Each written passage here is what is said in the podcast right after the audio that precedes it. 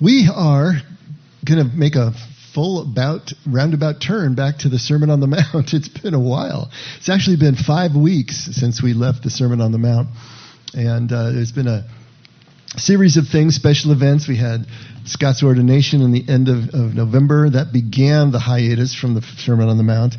And then uh, we had a Christmas message, and then Frank's last um, Sunday with us, and then our Christmas service, and then we were off. So it's just been one thing after another. But here we are back again. And uh, we're going to recapture the Sermon on the Mount. But kind of like those, um, have you noticed these uh, series, TV series? They take long breaks between seasons. Sometimes it's like a year or more, especially during the pandemic. And then they got to catch you up right? They got to tell you what the, what you missed and and kind of what was going on before the long break. So kind of want to do that a little bit this morning, so we can get back into the swing of what we're talking about with the Sermon on the Mount. And the Sermon on the Mount, if you recall, is most likely a, an early catechism of the early church. Uh, or catechism of the early church, and a compilation of Jesus' teachings. It's most likely he didn't deliver it all at once uh, most scholars believe he probably didn't. And one of the reasons is is that it was delivered in Luke's gospel at all different places. Same material spread out over the gospel in different places. So it looks like Matthew, the author of Matthew, condensed it all into three chapters Matthew 5, 6, and 7, and put it in a very distinctive order. Sometimes it appears random, like today. It's going to appear random, but there's a, there's a purpose to it.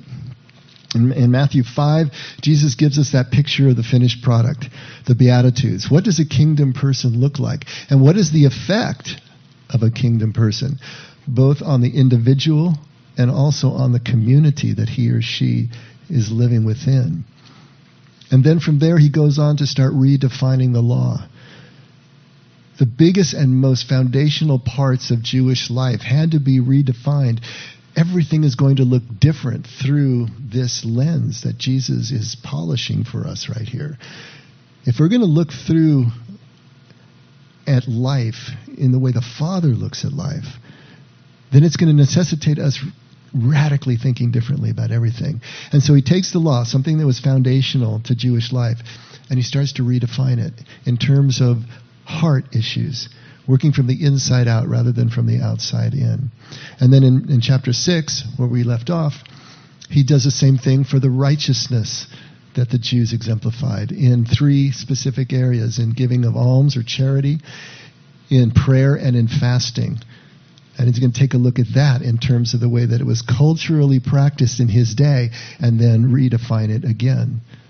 And then in chapter 7, he's going to apply that and see how it applies to different facets of life.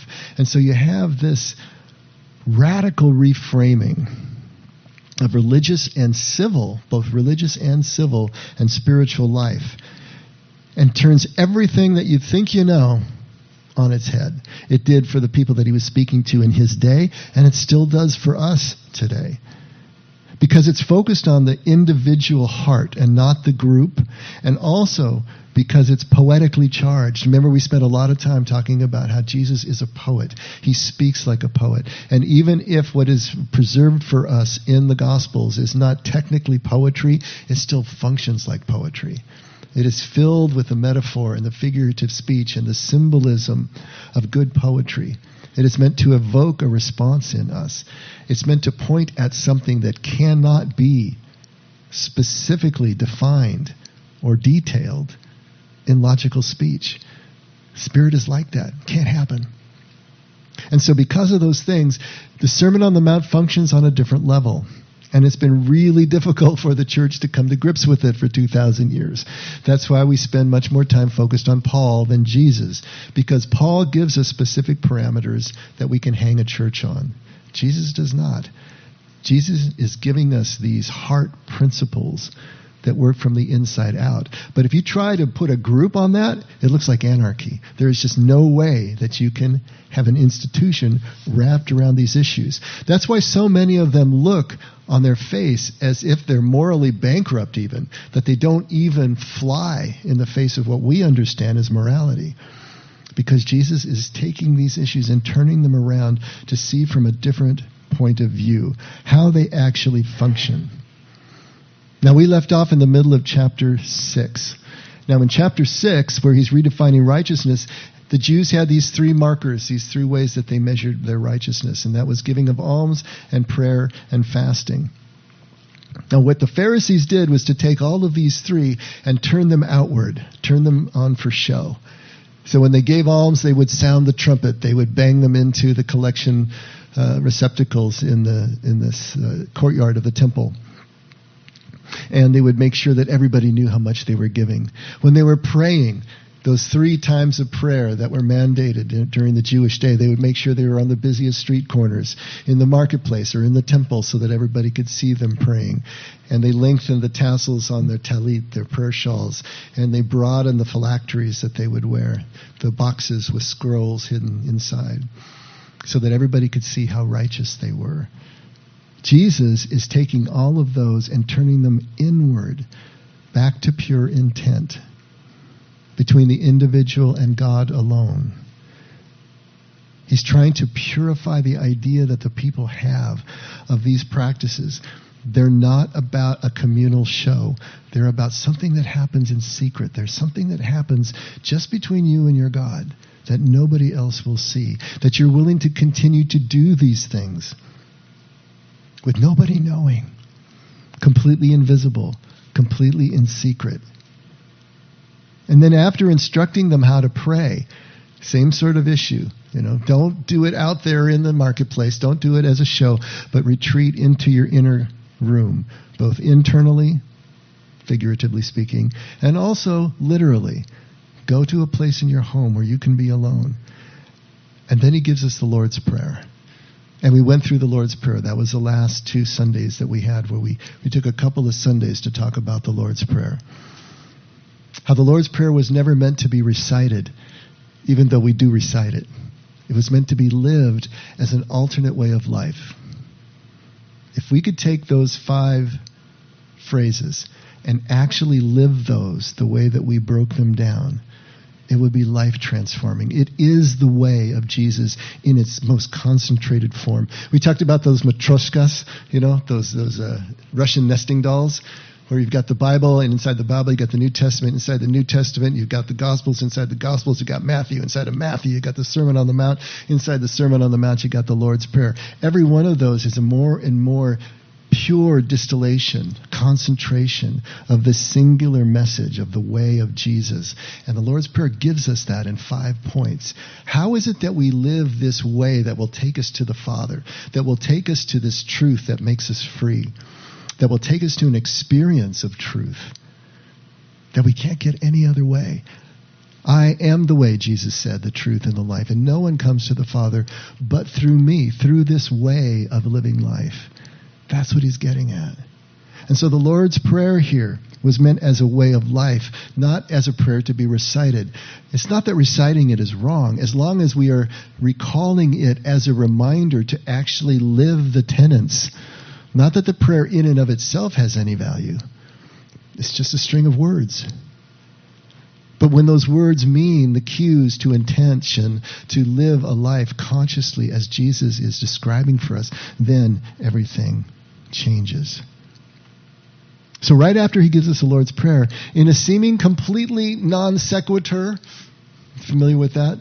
Non sequitur, it's Latin, does not follow. he makes a he makes a lane change without signaling. This is what I'm always accusing drummer Dave of doing. He's always making lane changes without signaling. His, his whole mind is kind of stream of consciousness. Well, Jesus is doing that here. He's talking about prayer. He's talking about the Lord's prayer. Suddenly, he starts talking about forgiveness. All right. And then he comes back to fasting after a couple of lines on forgiveness. Now, why is forgiveness sandwiched in between prayer and fasting? in a section, a passage that's dealing with these three areas of righteousness that Jesus is redefining for us. At first glance, it seems really out of place. But if you think about it, yes, there is forgiveness in that fourth stanza of the Lord's Prayer. He talks about forgiveness there. But what Jesus is actually doing here, I believe, is he's building a really strong case for a different way of living life, a different attitude toward life of which the Lord's Prayer is the key. That is the way itself. But there is a block to this way of living life, one that will derail it more surely and completely than any other, and that is unforgiveness. Unforgiveness is the fire hose that just puts out the flame of kingdom completely. Unforgiveness is the locked door. It's the brick wall. It's the glass ceiling. Use the metaphor of your choice. That disallows you from being able to partake in the kingdom that is here. Unforgiveness. And the Jews of Jesus' day were taught both religiously and culturally against forgiveness. And so this was a really important point for Jesus to make for them. The Jews weren't taught about forgiveness as being the key. They were if you got back into the prophets.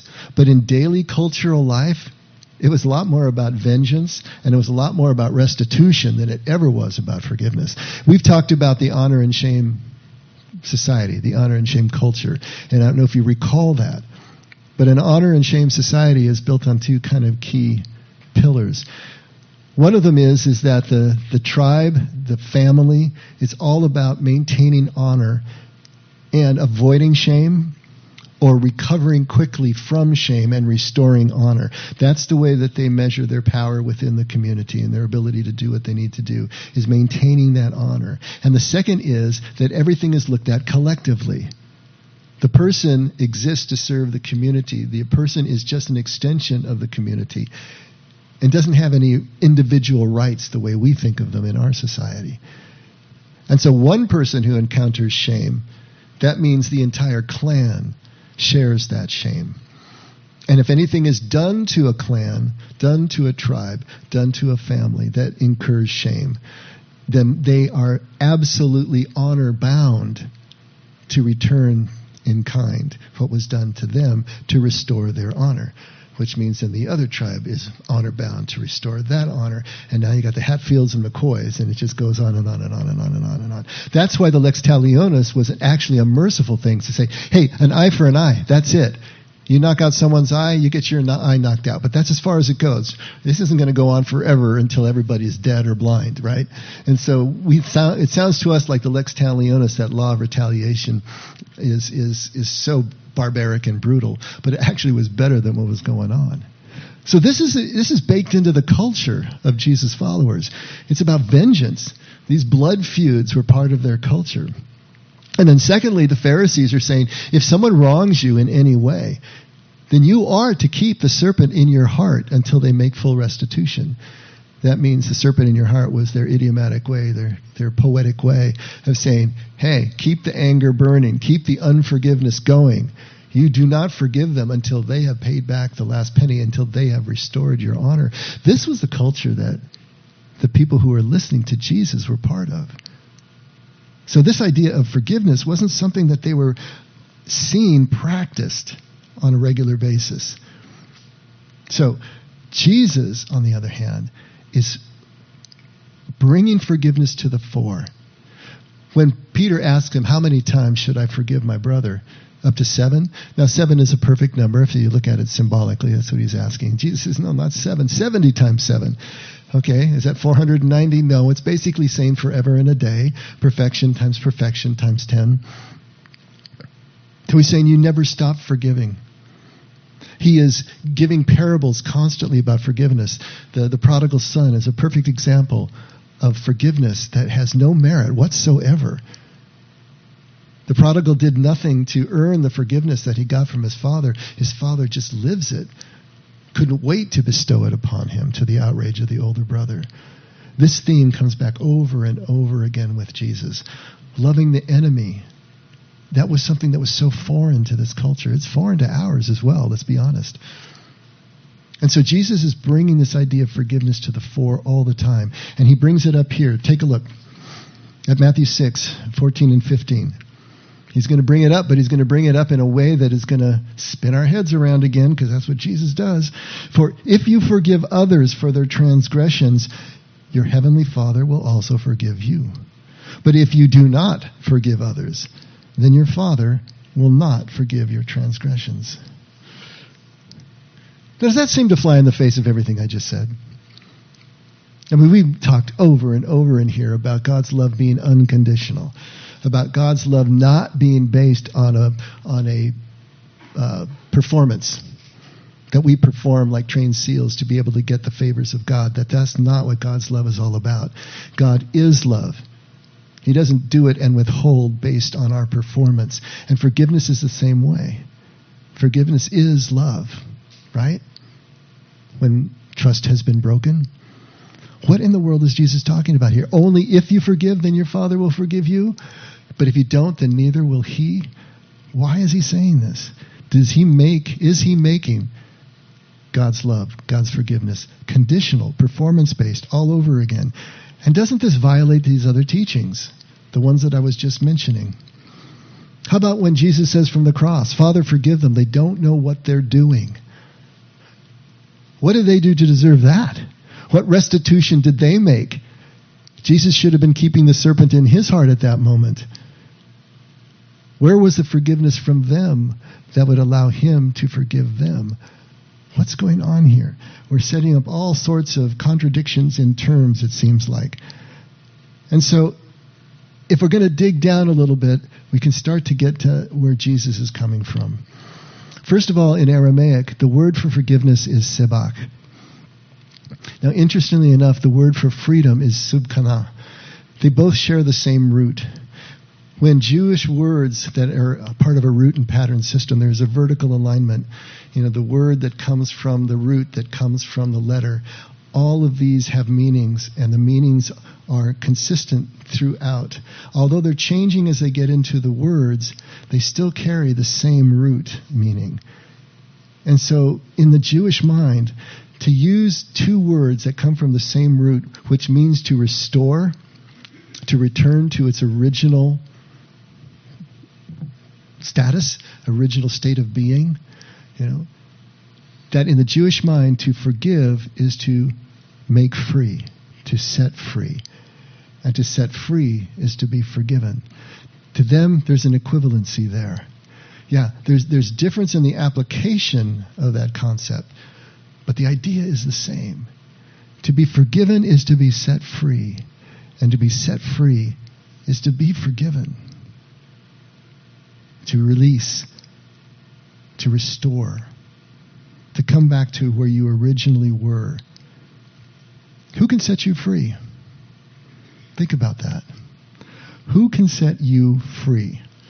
Really set you free.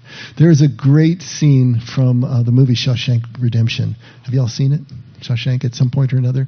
Uh, the, the, character that uh, Morgan Freeman plays, Red, uh, he is the best friend of, of Andy, the, the lead.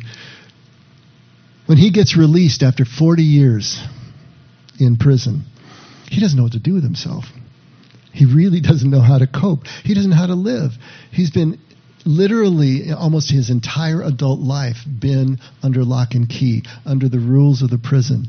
He gets a job checking at a grocery store, and every time he has to go to the bathroom, he raises his hand and calls the manager over and asks him if he can go pee. And the manager finally says, You don't have to ask me every time. You know, you just go if you need to go. And then in voiceover, he says, After 40 years of institutionalized life, I couldn't pee a drop without say so. he couldn't do it.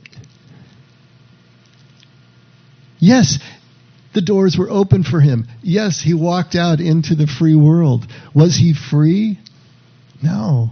He was still living in that place. It would take a lot of undoing to get him to the place where he was really free. Another older inmate who is released ends up hanging himself in the same movie because he just can't deal with it. He was lost without the structure and the security of that prison cell. Who really can make us free? How does that work? We can be released, right? We can be apologized to. Restitution can be made to us. But when are we really free? Have you apologized to a person and you know that you still weren't forgiven? I think we've all experienced that. How many times have you been apologized to and you weren't ready to forgive? We can all probably relate to that as well. Who makes us free? We do. We are not free until we say so. That's how that works. And it's not just a cognitive thing. It's not just a say so that we say in our minds. It's a working through to freedom that needs to take place after the hurt has happened, after the trauma has been incurred. For us to work through and get back to freedom is what this is all about. To get back to forgiveness which is the same as being set free. Set free from what? Set free from the trauma set free from the anger, set free from the bitterness, the resentment, set free from the sense of victimhood that was perpetrated on us in whatever way that it was. We lived that stuff for decades, lifetimes often, and are never set free, never forgiven for something that we didn't even do to ourselves. Because we are the only ones who have say so. We're the ones who can say, when we are free. This has nothing to do with the offender, the perpetrator. This has nothing to do with an apology extended or received. It has nothing to do with restitution made. The only way that we're free is when we say so. It's an interior process of releasing the victimhood. This is the huge point that Jesus is making. Until you forgive, your Father in heaven doesn't forgive you. That's the Jewish idiomatic way of speaking, as if God is the actor. God is always the actor in Jewish thought, because nothing happens without God say so. But the truth of the matter is, we are the actor here. What Jesus says is literally true.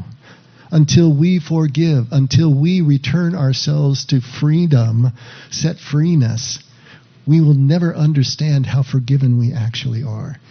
We either forgive or it does not happen at all. And we can't be forgiven without forgiving because they are one and the same. As we hold on to unforgiveness, as we just hold on to victimhood, then we can't understand what freedom is all about. We can't experience what forgiveness is all about. Literally, they are one and the same. Because God never withholds. We talked about that over and over. God doesn't forgive as a verb any more than he loves as a verb. God is forgiveness. God is love. Scrape them as much down as you want to. You're going to get love all the way down to the periodic table of the elements with God because there's nothing else there. God can't withhold what God is. We can hide from it, but God doesn't withhold it. So we are literally as forgiven as we want to be every moment, every day, all the time. God has already done his part. God's relationship with us is never broken from his point of view. Only we experience that. And so, in order for us to know that that relationship is real, that that relationship is unbroken, the only way we can do that is to forgive, to bring ourselves back into that freedom. Let go of the victimhood. Become vulnerable again. And this is what it's all about, isn't it? When we get hurt, our defenses go up, right? We close down because we don't want to get hurt again. We need to protect ourselves. And as long as we do that, we've created that glass ceiling toward connection, toward being able to be connected, to be present to each other and to God. And so, as long as those defenses stay up, those shields stay up, then we are no longer present to the very forgiveness, the set freeness that we're looking for in the first place. It's hugely ironic, but it's also hugely human. You know, it's what we do. To be able to let go of that victimhood, to become vulnerable again, to be open again, to become hurtable again, obviously, so that we can be present to God is what allows us to be present to the forgiveness that's already there. If you're not present, how could you possibly know? Now it's here, after these two short lines, that Jesus returns to righteousness again. And he picks it up at fasting. We'd already gone through almsgiving and prayer, and now he's going to pick it up at fasting. And fasting as a way to become open and vulnerable. Fasting as a further step on this journey toward Father, if you want to think of it that way. Take a look at Matthew 16. I'm sorry, Matthew 6, verse Certainly not 118. Whenever you fast, do not put on a gloomy face as the hypocrites do. For they neglect their appearance so that they will be noticed by men while they are fasting. Here's the theme, right, of the Pharisees. Truly, I say to you, they have their reward in full. But you, when you fast, anoint your head and wash your face so that your fasting will not be noticed by men. But your Father who is in secret, and your Father who sees what is done in secret, will reward you. Now, fasting was a part of Jewish ritual life. There were set days for fasting, and they're usually Mondays and Thursdays during the week. And so, if you were following the, the cultural ritual cycles, then you would fast on Mondays and Thursdays during the week. Now, Luke 18, um, verse 12, talks about that the prayer of the Pharisee when he's considering, you know, God, thank you that I'm not like this poor slob over here, this this uh, tax gatherer. You know, I fast twice a week and I give tithes on all that I bring in, all my income. He's talking about the the ritual things that prove the righteousness. So he fasts twice a week. He gives his tithes. He's praying right now. Those are the three ways that he has of showing himself how he is completely righteous as opposed to the others. The Pharisees obviously made sure that everybody knew that they were fasting and praying and giving alms. That was the uh, idea. In terms of fasting, it's actually kind of comical. They would put on mournful faces. You know, they would put on a big affect so that everybody knew that they were that they were hungry and that they were going through their fasting.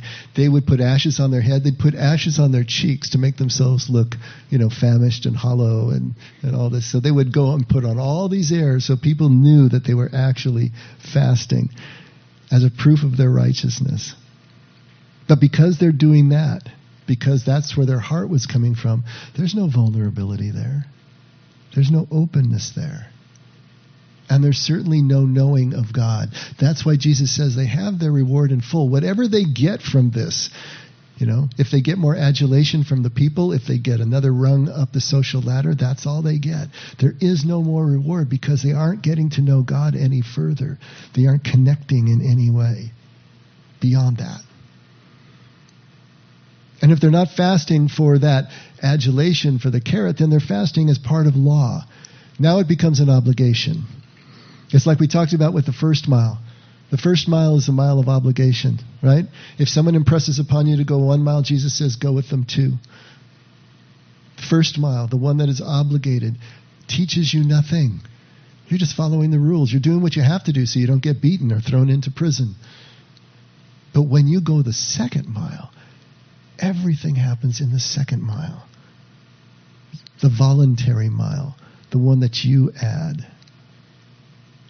That's where fasting changes color, changes shape, when it's no longer part of an obligation. For those of us who grew up Catholic or maybe in uh, Episcopal Church, you know, we had Lent and we had fasting during Lent. We had fasting on Fridays. There was always fasting on Fridays. So you couldn't eat meat on Fridays. You had to eat fish or something else. And then during Lent, you couldn't eat. And then of course, they would always have us, as children especially, give up something we really liked during Lent. I don't know if you remember that. So it was candy or something. To, they had to give it up, you know. And so it became a uh, it became a penance. It became a punishment for your sin, right? That you had to give up all this stuff, and it put this weird cast on on on Lent. It was always about giving up. It was always about being punished. It was about letting go of the things I really love. And you know, here was the mindset, especially as a kid during all this stuff. And it wasn't just us as kids. I mean, we're, we're talking about two, you know, 1,500 years maybe of, of, of culture here. You go way back into the Middle Ages, and where does Mardi Gras come from? I heard of Mardi Gras. Do you know what it means? Literally, it's French for Fat Tuesday, is what Mardi Gras means. The Tuesday before Ash Wednesday, when you started Lent and the Lenten fast, was a day of excess, a day when you would eat until you burst because you weren't going to be eating the next day. Carnival. You know where carnival comes from? The word carnival? It comes from Italian. Carnevale, which means farewell to meat. now, in some cultures, especially you know, centuries ago, carnival was actually practiced all the way from Epiphany to Ash Wednesday. So you had weeks there of, of, these celebrations and these festivals and all these rich foods and everything. So whether it was weeks or whether it was just a day or two, the idea of Carnival, the idea of Mardi Gras was that you were going to have this excuse to indulge like crazy before you were forced to abstain. Is that the right attitude, do you think, for fasting, as Jesus would have us to understand? There's also fasting as a quid pro quo. I had some people actually tell me, I'm going to fast until something happens. Right? I'm going to fast until I get my answer. I'm going to fast until I get it, what it is that I'm looking for. I remember at one point in my life when I was just really down in the, in the, about as bottom as I could go. I decided I was going to fast until I got my answer. And I got out three days eating nothing for three days. You know what I did on the third day? I ate a whole pepperoni pizza by myself and watched Lawrence of, of, of, Lawrence of Arabia all three and a half hours or whatever the heck it was, and just ate that pizza all by myself. You know, got no other information besides pepperoni pizza and Lawrence of Arabia. You know, was that the right attitude to be able to go into fasting? See, what is the right attitude for fasting? What is it that Jesus is trying to get across from us? And here we can turn to Isaiah one of the most prolific poets in the Bible. Absolutely insanely gorgeous book. But look at Isaiah 58, starting at verse 3. The people ask, Why should we fast if the Lord never notices? Why should we go without food if he pays no attention? The Lord says to them, The truth is that at the same time you fast, you pursue your own interest and oppose your workers. Your fasting makes you violent and you quarrel and fight. Do you think this kind of fasting will make me listen to your prayers? When you fast, you make yourselves suffer. You bow your heads low like a blade of grass and spread out sackcloth and ashes to lie on. Is that what you call fasting? Do you think I will be pleased with that? The kind of fasting I want is this remove the chains of oppression and the yoke of injustice and let the oppressed go free. Share your food with the hungry and open your homes to the homeless poor. Give clothes to those who have nothing to wear and do not refuse to help your own relatives. Then my favor will shine on you like the morning sun, and your wounds will be quickly healed. I will always be with you to save you. My presence will protect you on every side. Did you hear the set freeness in God's answer to the people? This is the kind of fasting that I have in mind to set free the people around you. Literally, forgive the people around you, free the oppressed, bring them back into equilibrium with whatever they need, whether it's housing or food. Bring everybody back up to that level of shalom. Fasting itself means nothing. You know, is it a health fast you're going after? Okay, well then there's something there. But fasting in itself as a ritual means nothing. Fasting is not righteous. Relationship, oneness, compassion, those are righteous. If your alms giving, if your prayer, if your fasting leads you into relationship and oneness and compassion, then they are righteous. And if not, don't do them. There's no point. Even here, though, in Isaiah, it starts to sound like a quid pro quo, doesn't it? If you will do these things, then I will favor you. Then I will heal your wounds quickly. Then I will be your protection. Is this what Jesus and is this what God is talking about? Once again, we need to read through the idiomatic phrasing of the Jews. Because the truth is, that the heart that is open, the heart that is vulnerable enough to be compassionate in the first place, is already there, already in God's favor, already in God's healing, already in God's protection. The healing, the favor, the protection, that was already there, that has always been there, that can never be anywhere else. Never withheld, but unnoticed by those who remain unforgiven, those who remain imprisoned, not by God, by ourselves, by our own unwillingness to forgive, to set ourselves free. God isn't interested in the ritual. He's only interested in the set freeness of heart. That's it. How free are we? If you continue in my word, then you will know the truth, and the truth will make you free. That is everything to our God, everything to Jesus. To be set free enough that our heart is free to be compassionate, to be fearlessly vulnerable, open, connectable. Any righteous thing that we do, righteous in quotation marks, is only sacred if it comes from a heart set free enough to be open and vulnerable. There is no kingdom without forgiveness because there can be no kingdom without hearts free to be vulnerable. Those of you who have been hurt really deeply, and I know there's probably every one of us at some level, may find some of this objectionable. You know, it's like these people that hurt me and the way that they hurt me, they don't deserve forgiveness. That's, you know, what goes through our minds so often. It, it's hard to understand sometimes what Jesus is taking us when he's taking us to such a radical place.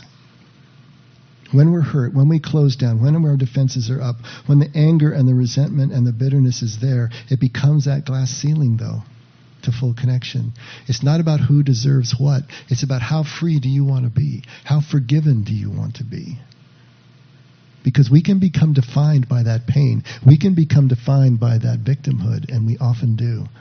And then that colors everything that we see around us. There is no kingdom in that kind of state of being. There can't be.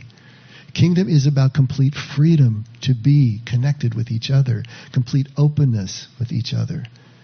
Anything less than that misses the mark, literally sinful in missing the mark of that complete connection.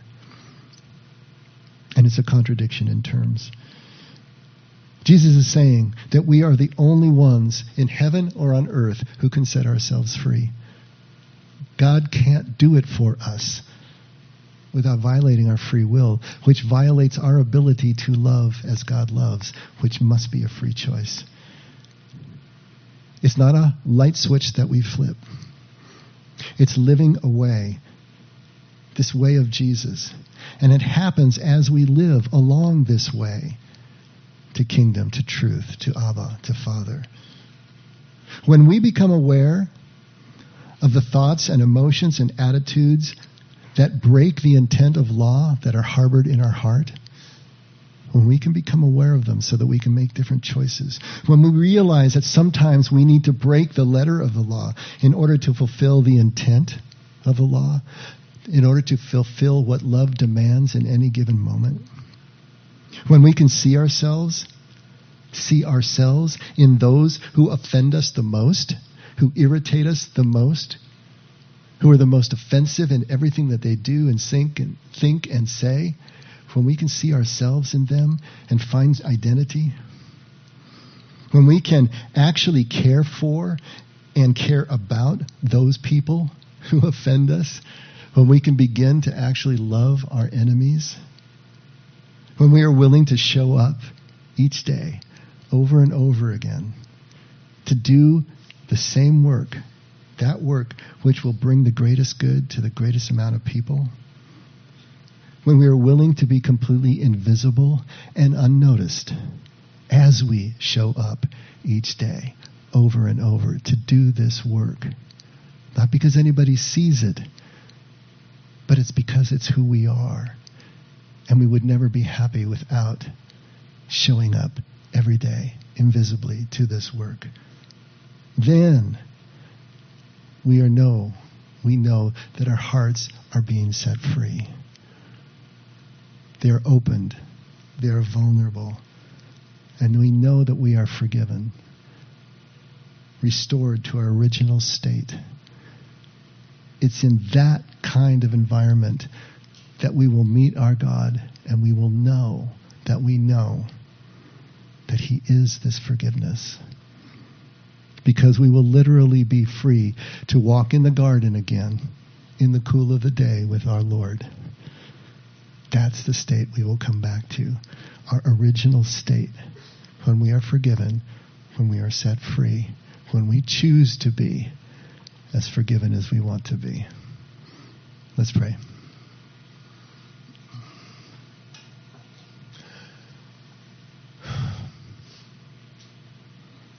Father, thank you for the forgiveness. Thank you for being forgiveness.